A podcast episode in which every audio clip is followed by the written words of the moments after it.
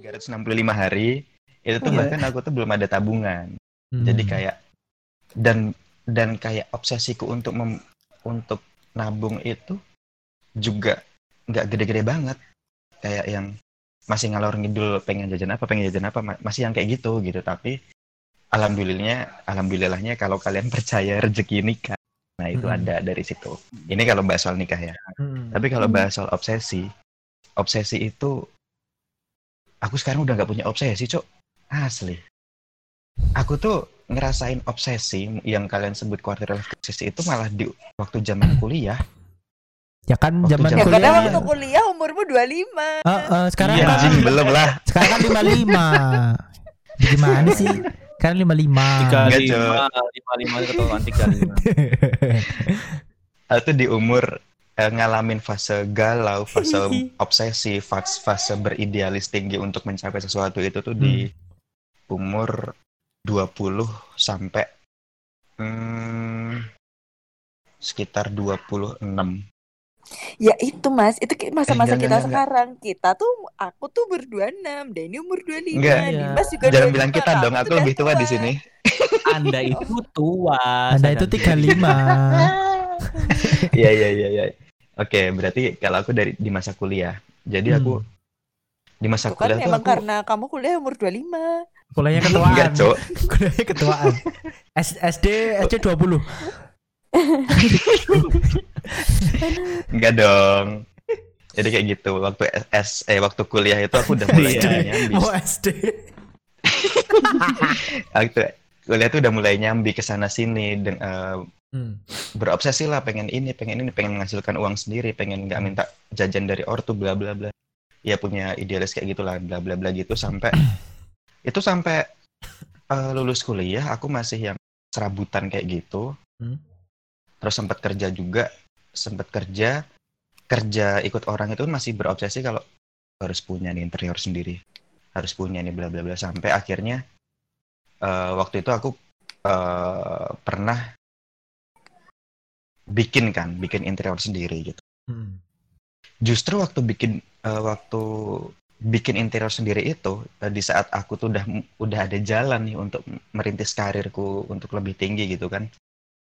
Lagi ngerintis gitu malah yang wah, malah itu tuh obsesi itu tuh luntur. Nggak tahu Karena? kenapa kayak yang nggak Kamu tahu. pasti patah semangat. Wah, basic sekali ya. Kamu pasti pancing patah terus, semangat. pancing saja. Kamu semangat. pasti patah semangat. Kenapa Ir? Faktornya apa? Patah Iya. semangat. Wah. Enggak, enggak. Justru aku justru aku obsesi obsesiku untuk berkarir itu turun eh, hilang waktu aku bikin intro sendiri gitu. Nggak tahu kenapa. Jadi kayak yang tiba-tiba Apa sih kamu tahu eh, kenapa? nggak cuy, aku kan nggak tahu. Jadi kayak gitulah. Jadi justru waktu aku mau merintis Hmm. eh, itu hilang gitu kayak mungkin mungkin dalam fase bosan atau kayak yang "Hmm, ternyata bikin sendiri Susah ya. eh. susah harus gini gini gini gini harus eh, ya gitulah Aku nanti jadi gatel mau Ah. jawab tapi ah. ya kayak gitu setelah setelah dari setelah dari itu setelah aku akhirnya berkeputusan untuk membubarkan interiorku gitu Hmm. Ayo udah Aku jalan daftar. sendiri aja. ya lebih eh, akhirnya aku daftar ke perusahaan kan di Jakarta yang ska- yang sampai sekarang masih aku jalanin justru aku lebih nyaman ini gitu dan dan dan waktu masih eh, di interior itu waktu aku masih bikin sendiri itu aku mikir sih sebenarnya Hmm. kamu itu eh, kalian kan ya ini kan kita bicara soal obsesi nah Hmm. Mm-mm. abis itu aku tuh merenung gitu Wow. kita tuh hidup nyari apa sih gitu kan Nyari uang nyari apa sih nah kan itu, Itu. obsesi kalau obsesi kan pasti orientasinya ke uang kan gitu Hmm. ini crisisnya itu. akhirnya- Akhirnya aku berpikir, aku merenung gitu kan, berpikir kita tuh nyari apa sih? Eh, misalnya orientasi kita nyari duit, tapi ada sesuatu yang harus dikorbankan yaitu eh, eh, waktu, kenyamanan hidup. Hmm. Itu menurutku itu terkorbankan eh, waktu kita nyari terobsesi untuk nyari duit. Ya. Nah akhirnya aku berpikir, hmm, apa sih tujuannya? Tujuan hidup tuh ya menikmati hidup. Orang kerja itu untuk menikmati hidup. Kalau orang kerja itu nggak bisa menikmati hidup, ya mending ditinggalkan cari kerjaan yang bisa kamu untuk menikmati hidup gitu loh. Akhirnya aku berpikir ke situ, makanya akhirnya sampai sekarang tuh aku kayak nggak ada obsesi, nggak ada obsesi lebih untuk meniti karirku atau apa pun itu. Aku lebih ke mau berapapun salarimu, mau gimana caramu mendapatkan salary itu, yang penting kamu menikmati hidupmu. Akhirnya aku berpikir kayak gitu. Bahkan ini aku di Jakarta, suasana kantorku nyaman, nyaman banget. Tapi eh, suasana lingkungan di Jakarta yang aku tuh nggak nyaman gitu loh. Jadinya aku tuh malah kayak sekarang-karang ini kayak berpikir kayaknya aku better tinggal di Solo deh. Di mana Irma, di mana Irma sekarang berpikir untuk pengen ke Jakarta. Aku tuh pengen dari Jakarta ke Solo. Karena aku tuh nggak nggak Sudah nggak capek di zona perang, Iya, sudah capek di zona asli. perang, ya pengen di zona nyaman. Iya capek di Karena Jakarta. kamu sudah Bukan bukan kantornya ya. Tanggungannya ya Enggak dong, kalau- tujuan, kalau- tujuanmu kalau- berubah, tujuanmu sudah berbeda. Iya. Tujuanmu Kalau kita berbeda. ngobrolin soal tanggungan itu kan orientasinya kan soal duit.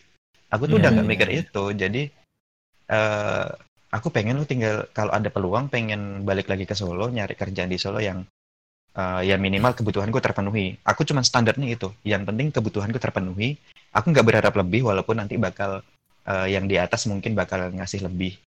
Amin gitu kan. Ya, Tapi aku nggak berharap itu. Jadi Tapi ya mas, aku Hah? ah, nggak jadi deh. jadi kamu saya- saya- jadi aku tuh sekarang tuh lebih milih mencari peluang untuk hidup di Solo dengan Hmm. mungkin salarinya mungkin lebih lebih kecil daripada yang di Jakarta tapi hidupku berkualitas gitu loh aku bisa menikmati hidupku gitu Hmm. Ngo- eh, apa namanya nggak nggak suntuk nggak nggak suntuk karena macet nggak stres gara-gara pekerjaan bisa nongkrong sama teman-teman dengan kamu tem- eh, tenang kamu mau gitu. nongkrong sama aku kan? Tujuannya dia pulang aku mau Solo aku itu nong- aku mau ngelanjutin aku mau ngelanjutin tapi ah nggak usah lah Ah, apa? ya gitulah enggak lah nggak usah dibahas itulah Anjir apa nih? Aku nggak paham. pokoknya kayak gitu Iping selalu memberikan Pokoknya- misteri ya. Tapi ya mas, aku tuh belajar gini, eh, nggak perlu aku harus masuk ke lubang itu buat aku belajar. Paham maksudnya nggak? Jadi kan kadang-kadang ada Ya. orang yang belajarnya tuh masa sih kamu harus keperosok di lubang yang sama dulu baru belajar? Gitu. Nah kalau aku, aku Mm-mm. pribadi, aku nggak perlu harus masuk ke lubang itu untuk belajar karena dengan melihat teman-temanku yang terperosok, akhirnya aku oh belajar. Oh. Ternyata. Dengan dengan mendengarkan curhatanku aja ya mak ya? Akhirnya kamu tahu seberapa kejam Iya, dengan banyaknya, dengan banyaknya teman-teman yang bolak-balik Jakarta Solo, ah kayak iya oh ternyata kehidupan Jakarta tidak seenak itu. Kenapa? Aku Iya. harus berimpian untuk ke sana. Tapi kan waktu itu patokanku karir kan. Kalau ngomongin soal karir, ya nggak salah dong ketika ekspektasiku Iya, tuh bener. karir di Jakarta akan lebih bagus dibanding kamu punya karir di sini. Gitu. ya bener nah tinggal tujuanmu ke mana ke karir kah atau ke kualitas hidup toh akhirnya kamu milih karir akhirnya juga gara-gara pengen kualitas hidupmu baik kan Hmm. misalnya karir karirmu membuat kualitas hidupmu nggak baik Eh salah Ya, Mas, kualitas dompetku lah. lebih baik. kualitas dompet baik belum tentu kualitas hidup baik dong Yes. Iya Iya, tahu. iya. Aku tidak, aku tidak mengelak itu. Tapi waktu itu kan, eh, apa? Waktu itu tujuanku adalah kualitas dompetku yang lebih baik, bukan masalah kualitas hidup yang lebih baik. Itu bisa Iya. dibikin setelah Iya. kualitas dompet lebih baik. Paham maksudku nggak? Uang kan bisa ngebeli. Misal nih, katakanlah Itu kayak di. Solo, kayak di Solo. Nih, ini, ini, ini contoh nih. Mas. oke Dengan oke salary, katakanlah kamu salary 2 juta gitu. Kamu akan susah misal pengen "Ah, aku pengen olahraga di tempat di tempat gym yang bagus harus bayar segini segini itu susah mas nah Mm-mm. tapi misal kamu kamu di Jakarta karena di sana juga fasilitasnya udah banyak banyak kantor-kantor yang emang mereka menyediakan gitu. Kayak ada satu kantor yang untuk kantor-kantor yang menyediakan ya? Iya ada satu Iya. kantor yang aku incer eh, dia menyediakan gitu. Jadi ya udah dapat gaji terus aku di sana bisa pakai fasilitas itu dengan free. Kan Mm-mm, pasti jadi kepengen kan mas? Oh ya enak lah enak lah kayak gitu nggak harus bayar apa segala macam di sini mana salary kecil udah harus kalau pengen kayak gitu udah harus bayar apa segala macam gitu waktu itu pandangannya masih kayak gitu Oke, waktu itu ya nggak salah. Obsesi anak muda. Tapi kalau kamu ngerasain Anak sendiri ke Jakarta, 25-an. apa apa? Kalau kamu ngerasain sendiri ke Jakarta, nanti kamu bakal tahu aku lah apa yang merasakan semua kesialan ketika aku ke Jakarta. Makanya aku udah memutuskan untuk oke enggak aku nggak akan nggak akan kerja di Jakarta. Karena tiga hari di sana sial mulu. Heran Irma dah. Irma hari pertama di Jakarta nonton trek-trekan. Luar biasa. Eh itu bukan Jakarta Tangerang Oh, Tangerang. garis bawahi Ya, Tangerang. Tangerang Nonton trek-trekan bawa samurai. jam Cakep. 4 subuh anak-anak SM eh STM tuh pada balap liar Pada bawa balapan liar. samurai, anjay oh Ir sorry ya Ir sorry ya teman-temanku itu maaf ya Allah Anak. Tangerang. itu ada aku loh di situ sebenarnya Oh, nutup nutupin iya? muka wah ini bisa Irma aduh Danny and the Gang. Eh, eh, anyway aku naik taksi ya dan gak naik bis oh iya tuh. gila aku terus mikir gini kan wah apa gitu nyamannya hidup di sini dengan kondisi kayak gini aku di Solo jam 4 subuh paling yang ramai adalah orang-orang ke pasar dan orang-orang pulang dari masjid ini jam 4 subuh orang trek-trekan cuy bawa ta- Nah. bawa bawa samurai wow keras sekali Belum lagi Anda. macet.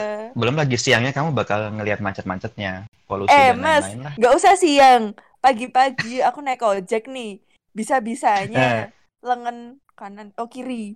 Itu kesenggol sama angkot. Lengan loh mas, lengan disenggol sama angkot. Oh kayak Leng lengan lu kegedean. kaget. Enggak Iya, anjir. Enggak. aduh body swimming di mas body swimming Swimming. Swimming. Kita lagi di lampu merah, lagi di lampu merah terus tiba-tiba tuh kanan emang eh kiriku emang kosong. Nah, tak pikir kan ada motor ya.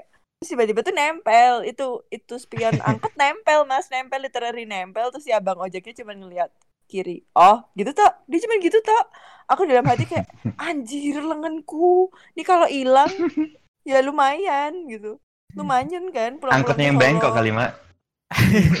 Angkot juga takut. Fuck. ya ngapain nempel-nempel kalau takut Aduh. Ya, Tapi itu sih, Kurang lebih seperti itulah kehidupan di Hmm. Jakarta, Mak. Makanya aku mencari mencari kehidupan yang lebih berkualitas itu pengen pengen keluar dari sini. Awalnya aku ngincer Kit- kit- Bali sih. Ki- kita tanya dong mas ke orang yang udah di Jakarta dan akhirnya dia pulang ke Solo. sekarang ini gongnya ini iya gongnya gongnya raja Kan- dari kan dia udah pernah-. Kan dia Iya. pernah merasakan kehidupan Jakarta. Kehidupan Jakarta dia tuh keras. Keras, sangat keras. apakah dia pulang Keras karena- banget kelas 4 kelas SD udah ngapain ya kan? Eh baya- bayangin kamu anakmu besok kelas 4 SD itu di Jakarta udah udah ngapain coba, Mak? Oh, gua tanyain. harus Eh, harus masih lebih advance dari gua. situ, ya. Dim, gimana Dim? Gua ya. Fase-fasemu Dim. Ah, ini nih. Gua gua tuh ada di fase di mana apa ya? Gua kalau sedang terobsesi tuh enggak sebenarnya. Tapi dari omongannya Iping tuh Bimbang, tadi gue tiba-tiba kayak Bimbang. kayak enggak kayak gini nih kayak kayak ketampar gitu loh apa gue tuh men- sedang Hmm. mencari kenyamanan ya karena jujur nih obsesi gue tuh kan sebenarnya udah sudah luntur semua dari dari ya ketika gue pulang ke Solo itu udah luntur semua karena sudah apa ya gue mungkin kalau kalau obsesinya tuh waktu kuliah sampai sampai setelah kuliah dikit setelah lulus dikit itu gue masih ada gitu. Cuman karena terlalu banyak sakit hati kali ya kalau di gue ya. Kayak Sakit hati sama orang. mm, mm, sakit hati sama orang lah. Gue tuh gue tuh berkali-kali punya usaha guanya awalnya semangat gitu terus punya temen yang ya gue tidak menyalahkan dia sih. Cuman Mm-mm. cuman situasinya kok jadi kendor gitu. Lawan lawan apa ya lawan usaha gue tuh jadi kendor kayak gitu-gitu.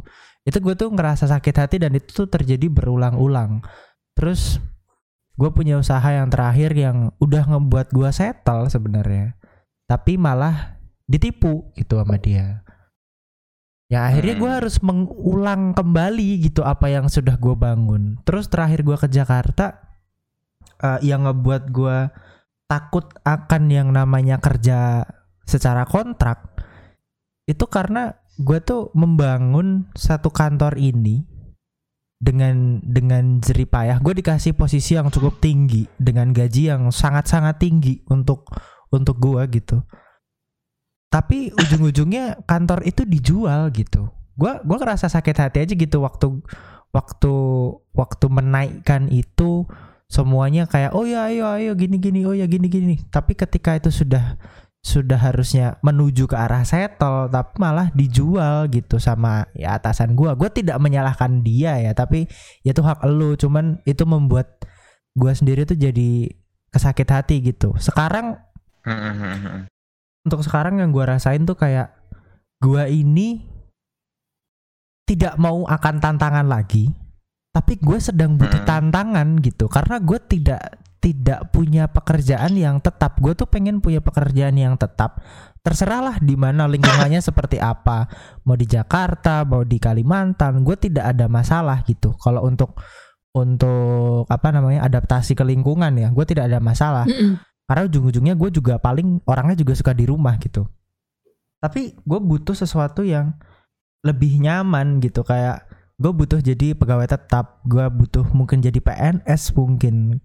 Tujuan gue tuh kadang cuman kayak gue pengen jadi PNS saya lah gitu. Kayak kayak sesuatu Mhm. yang yang membuat gue lebih nyaman. Terserah lah mau lu mau gaji gue 3 atau 5 juta nggak usah puluhan juga gue nggak apa-apa gitu. Tapi itu kan ketika gue mau meraih itu gue butuh akan tantangan gitu. Sedangkan gue sendiri tuh sudah tidak siap untuk untuk tantangan itu tuh kayak udah lemes gitu. Udah obsesi gue pun hilang. Obsesi untuk uh, main mobil obsesi untuk punya PC yang luar biasa mahal obsesi untuk untuk jadi miliarder. Itu tuh gue kayak udah hilang gitu. Rontok satu persatu duluan. Gue gue mau nyari Hmm. tantangan badan gue nih udah kayak udahlah lu nyari yang nyaman aja gitu. Yang alhasil sekarang kayak apalagi ya sekarang nih semua plan gue tuh berantakan gara-gara satu hal gitu. Corona. Apa tuh? corona. Gue mau bikin usaha usaha apa men? Eh tapi ini momen banget loh corona itu. Karena semua perusahaan keriset aja gitu, semua dari nol lagi. Iya. iya. Masalahnya kan tantangan itu akan sangat tinggi gitu Ya, ya. Karena banyak daya orang yang juga bakal naik kan. Banyak yang Mm-mm. di cut dan banyak yang membuka penerimaan secara tiba-tiba gitu. Dan gua daftar di Mm-mm. beberapa di beberapa perusahaan pun setelah gua cross check ya gua daftar. Abis itu gua tidak tidak banyak yang apa ya dipanggilnya tuh kayak tertunda gitu. Kayak ditunda nggak langsung dipanggil kayak gitu-gitu. Jadi gue bingung Bahkan Posisi- mereka aja pengurangan ya kan. Gitu. Iya, mereka kayak buka besar-besaran nih, buka. Tapi gua nggak tahu kapan akan dipanggil. Maksudnya, at least untuk tahap pertama tuh gua nggak nggak pernah tahu gitu akan kapan. Gue tuh kayak sedang berantakan lah gitu gara-gara satu hal ini gitu semua itu berantakan. Gue mau bikin usaha, usaha apa yang bisa settle? Gue mau mau jualan ban. Siapa yang butuh ban di zaman corona kayak gini? Siapa yang butuh Hmm. butuh jualan oli? Gue mau jualan makanan untuk Ini jualan masker sama sanitizer. untuk itu aja udah turun loh. Itu aja demandnya udah turun loh sebenarnya. Sekarang Iya. kalau mau jualan Iyalah. sepeda, kalau mau jualan sepeda, gue bukan orang yang yang apa namanya Ngerti. punya punya visi usaha itu untuk jangka pendek gitu. Gue mau punya visi usaha tuh yang ya jangka panjang gitu untuk kayak 10 tahun lah at least. Nggak cuman kayak gue mau ambil sepeda 1000 biji bisa. Apakah itu akan bertahan Hmm. selama enam bulan ke depan? Pertanyaan gue tuh kadang nah itu. Gue tuh kadang kayak gue nih butuh tantangan tapi badan gue tuh menolak gitu. Gue tuh ketika lu ngomong kayak gue sekarang obsesi gue udah hilang. Lah gue juga ya. Tapi obsesi gue tuh sebenarnya juga hilang. Gue tuh cuman pengen nyaman gitu. Terserah lah dapat kerja apa yang penting. Gue tuh dapat kepastian bahwa gue tuh pegawai tetap. Terserah dapat pensiun Hmm. apa enggak kayak gitu-gitu. Karena untuk masalah tabungan tabungan gue alhamdulillah aman. Gue selalu Hmm. gue tuh selalu eh, menghitung dari tahun per tahun tuh berapa dalam satu tahun yang bisa gua spend. Dan berapa satu tahun yang selalu bisa gua tabung entah tabungan itu untuk ap- untuk apa terserah gitu. Pokoknya gue harus punya tabungan yang banyak. Dan itu rasionya pasti Hmm. lebih gede ke tabungannya daripada pengeluarannya gitu. Misalnya kayak 10 dalam dalam satu tahun gue bisa ngeluarin 10 juta. Berarti gue harus nabung 6 juta yang 4 juta terserah. Mau gue pakai liburan dalam satu tahun Hmm. itu mau gue pakai beli mikrofon mau gue beli pakai webcam ya nggak masalah gitu. Nah sekarang tuh yang gue rasain adalah gue nih ada di posisi yang sudah sedang terjepit badan gue udah capek corona pula gitu. Terus akhirnya kamu milih untuk ya gue sekarang sedang podcastan aja ya kan. sekarang gila hidup hidup gue tuh agak aneh loh. Ah, terus sekarang gimana, Dim? hidup gue tuh podcastan. Kagak. Sekarang, podcastan. sekarang obsesimu apa sih? obsesi gue adalah cari kerjaan yang yang Tadi bisa memberi gue garansi gitu bahwa gue tuh jadi Karyawan pegawai tetap Iya, jadi pekerja tetap tadi kan yang seperti Mm-mm. Dimas ceritain sebelum. Ya, tapi kan Hmm. usahamu harus lebih. Maksudnya ketika iya. ketika kamu pengen perusahaan yang kayak gitu ya semua orang pengen dan mereka pasti akan berkompetisi untuk itu. bahkan Nah, kalau- passion passion gue pun sudah sudah jauh gue buang gitu banyak loh passion gue yang udah jauh gue buang tuh banyak banget kayak ngerti mobil ngerti komputer ngerti pengoperasian kamera editing itu banyak banget yang udah gue buang hanya untuk gue ini butuh pekerjaan yang tetap bukan pekerjaan yang salary-nya puluhan juta tapi terus kayak setahun eh kantor tutup nih. Kan brengsek ya.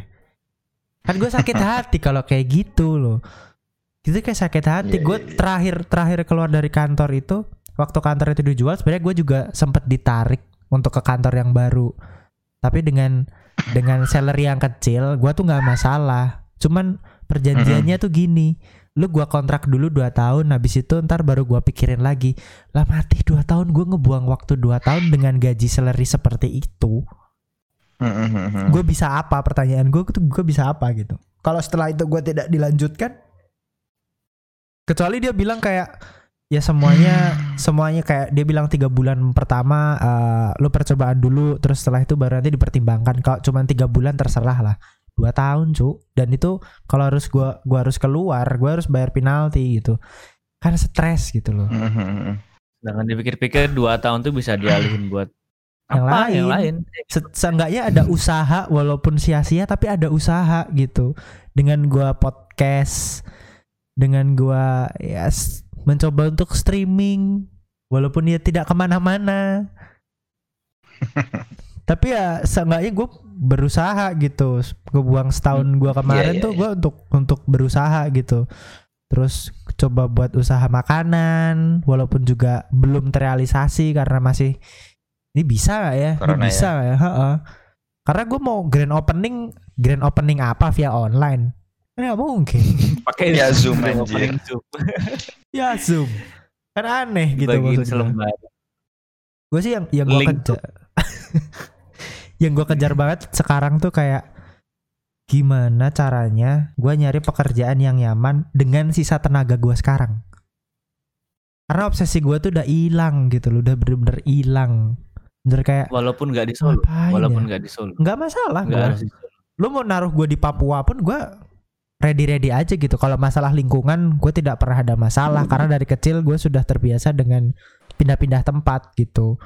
Mau lingkungan kerjanya ketae ya gue juga nggak masalah. Yang penting eh, garansi dari dari tempat kerja gue tuh memberikan gue eh, kepastian gitu bahwa lu tuh karyawan tetap di sini. Kayak gitu loh. Kenyamanan Hmm, itu loh Obsesimu berarti itu cari. ya? Masihannya. Heeh. Kenyamanan gue tuh ada di Oke, situ. Gue tidak mengejar apa pun kayak kayak wah gue umur 30 mau apa ya beli Toyota Supra kali enggak atau gue mau beli kamera 90 juta udah gak ada udah udah Toyota. Supra E kali. Toyota Supra X Honda dong bangke Toyota Kan Supra Honda. 125. kayak mau punya kamera 90 juta gitu kayak buat apa ya gitu kayak udah nggak ada obses untuk untuk Iya. hal-hal kayak gitu Itu itu sudah kualami sih. Hmm. Obsesi-obsesi kayak gitu. Di zaman kuliah tapi. Sekarang mah udah yang penting Cari hidup nyaman. nyaman, eh, lingkungan enak, terus apa ya bisa menikmati hidup, pengen nongkrong ya tinggal nongkrong, nggak ada beban apa Sedih gitu. gitu. Aku lagi mencari itu. Sedih, Itu aja udah. sedih. Sedih kadang lihat teman-teman yang di Solo bisa nongkrong, ngopi, update kopi. Iya. Di sini mau Sekarang nongkrong gini. tuh kayak usaha banget harus ke Jakarta. Iya, beda kan kan kelihatan banget bedanya ya Dan ya. macet-macet. Ya, pasti. Iya. Itu tuh kelihatan banget bedanya. Kalau di Solo itu kita tiap malam bahkan weekdays itu enak buat nongkrong, buat nyantai, buat ngopi. Di Jakarta nggak bisa, Cok, kalau weekdays nongkrong. Nggak nyaman. Nggak nyaman kepikiran kerjaan. Nggak nyaman ngelihat macetnya, mau mager. Ah, nggak tahu lah. Itu bedanya. Itulah yang aku cari kualitas hidup. Pengen- Makanya aku pengen balik ke Solo walaupun misal eh, pendapatan mungkin bakal menurun karena eh, apa apa namanya life eh, Quarter life crisis. Ah, bukan karena hidup di sana pun murah gitu Oh, lifestyle-nya. sih lifestyle-nya juga enggak sih lifestyle sih pilihan sih Ya, ya. ya. cuman kan eh, Lebih gampang hidup lah. biaya hidup harian biaya Ya. hidup harian itu lebih enak lebih murah Oh. Ya. itulah yang sekarang aku cari lagi nyari peluang buat balik lagi ke Solo nih dan ini lagi kurintis sih lagi mulai mulai ku cari peluangnya udah Bisa ini ya, underwear, serius. underwear. Iping iping BH. Wah, Agung BH. Agung BH. Wah, klewer. Alien Collection, Alien Alien Collection. Collection. Alien Collection Full of renda-renda. Tapi tuh mas, Fontnya- itu tuh aku fontnya sempat pakai kebayangin tuh eh, yang, Apa? yang bisnis Agung BH itu kan dia jualan mas. apa mas. sih itu Enggak, dia Underwear. jualan Apa sih? BH, dia jualan underwear. Underwear. di mana Mas mas di Pasar pasar, Klewer. Klewer. Kamu tahu pas pasar Klewer? iya Jadi ada ada satu ruko, ada satu gerai namanya tuh Agung BH. Nah, yang jualan tuh mas-mas. Terus waktu itu kayak di beli di situ misal kayak Mbak mau cari apa? Mau nyari mau nyari yang renda-renda mas kan canggung ya sama cowok gitu. Karena di semua tempat yang jual underwear tuh biasanya ya mbak-mbak yang ada di situ. Bayangin tuh mas-mas di situ terus dia kan pasti tanya ukuran, ukurannya mbak gitu. Wah, di situ otak iya ya. udah kotor. Wah, gue teka ukuran. Kan dia juga pakai, Ir, dia juga pakai. Iya. Dia- gue dia- ngelatih aku tak koplok gue. Dia ahli BH sebenarnya, dia udah tahu gitu. Riset. Anjir. Udah riset ya. Jam terbang tinggi. Dia-. Itu Agung makanya tuh Mas SBH. seru tuh. Alien Collection gitu. Alien Collection Si Mas Agung tuh Agung SBH. Enggak, aku nggak berbakat gitu Kuliahnya. Gak perlu bakat Mas. Pengalaman. Kamu cuman lihat-lihat lihat-lihat perlu ukurannya apa bakat. gitu. Kamu kayak suka yang apa yang renda-renda atau apa gitu. Gak perlu Iya. bakat. Itu udah naluri lah. menebak ya Mm-mm. Oh ini mbaknya 26 Iya gitu 26 Iya. yang mana mbak Eh biru Ah. 26. Eh 26 Kayaknya mbaknya ukuran apa 26 ya? B deh. kali. Dua Ukuran enam. paling kecil tuh 32 anjay. 26. Dua Eh, Nggak enam. tahu aku nggak paham Pokoknya aku sembarang ngomong aja tadi Siapa tahu Wah, buat anak parah. SD gitu ya kan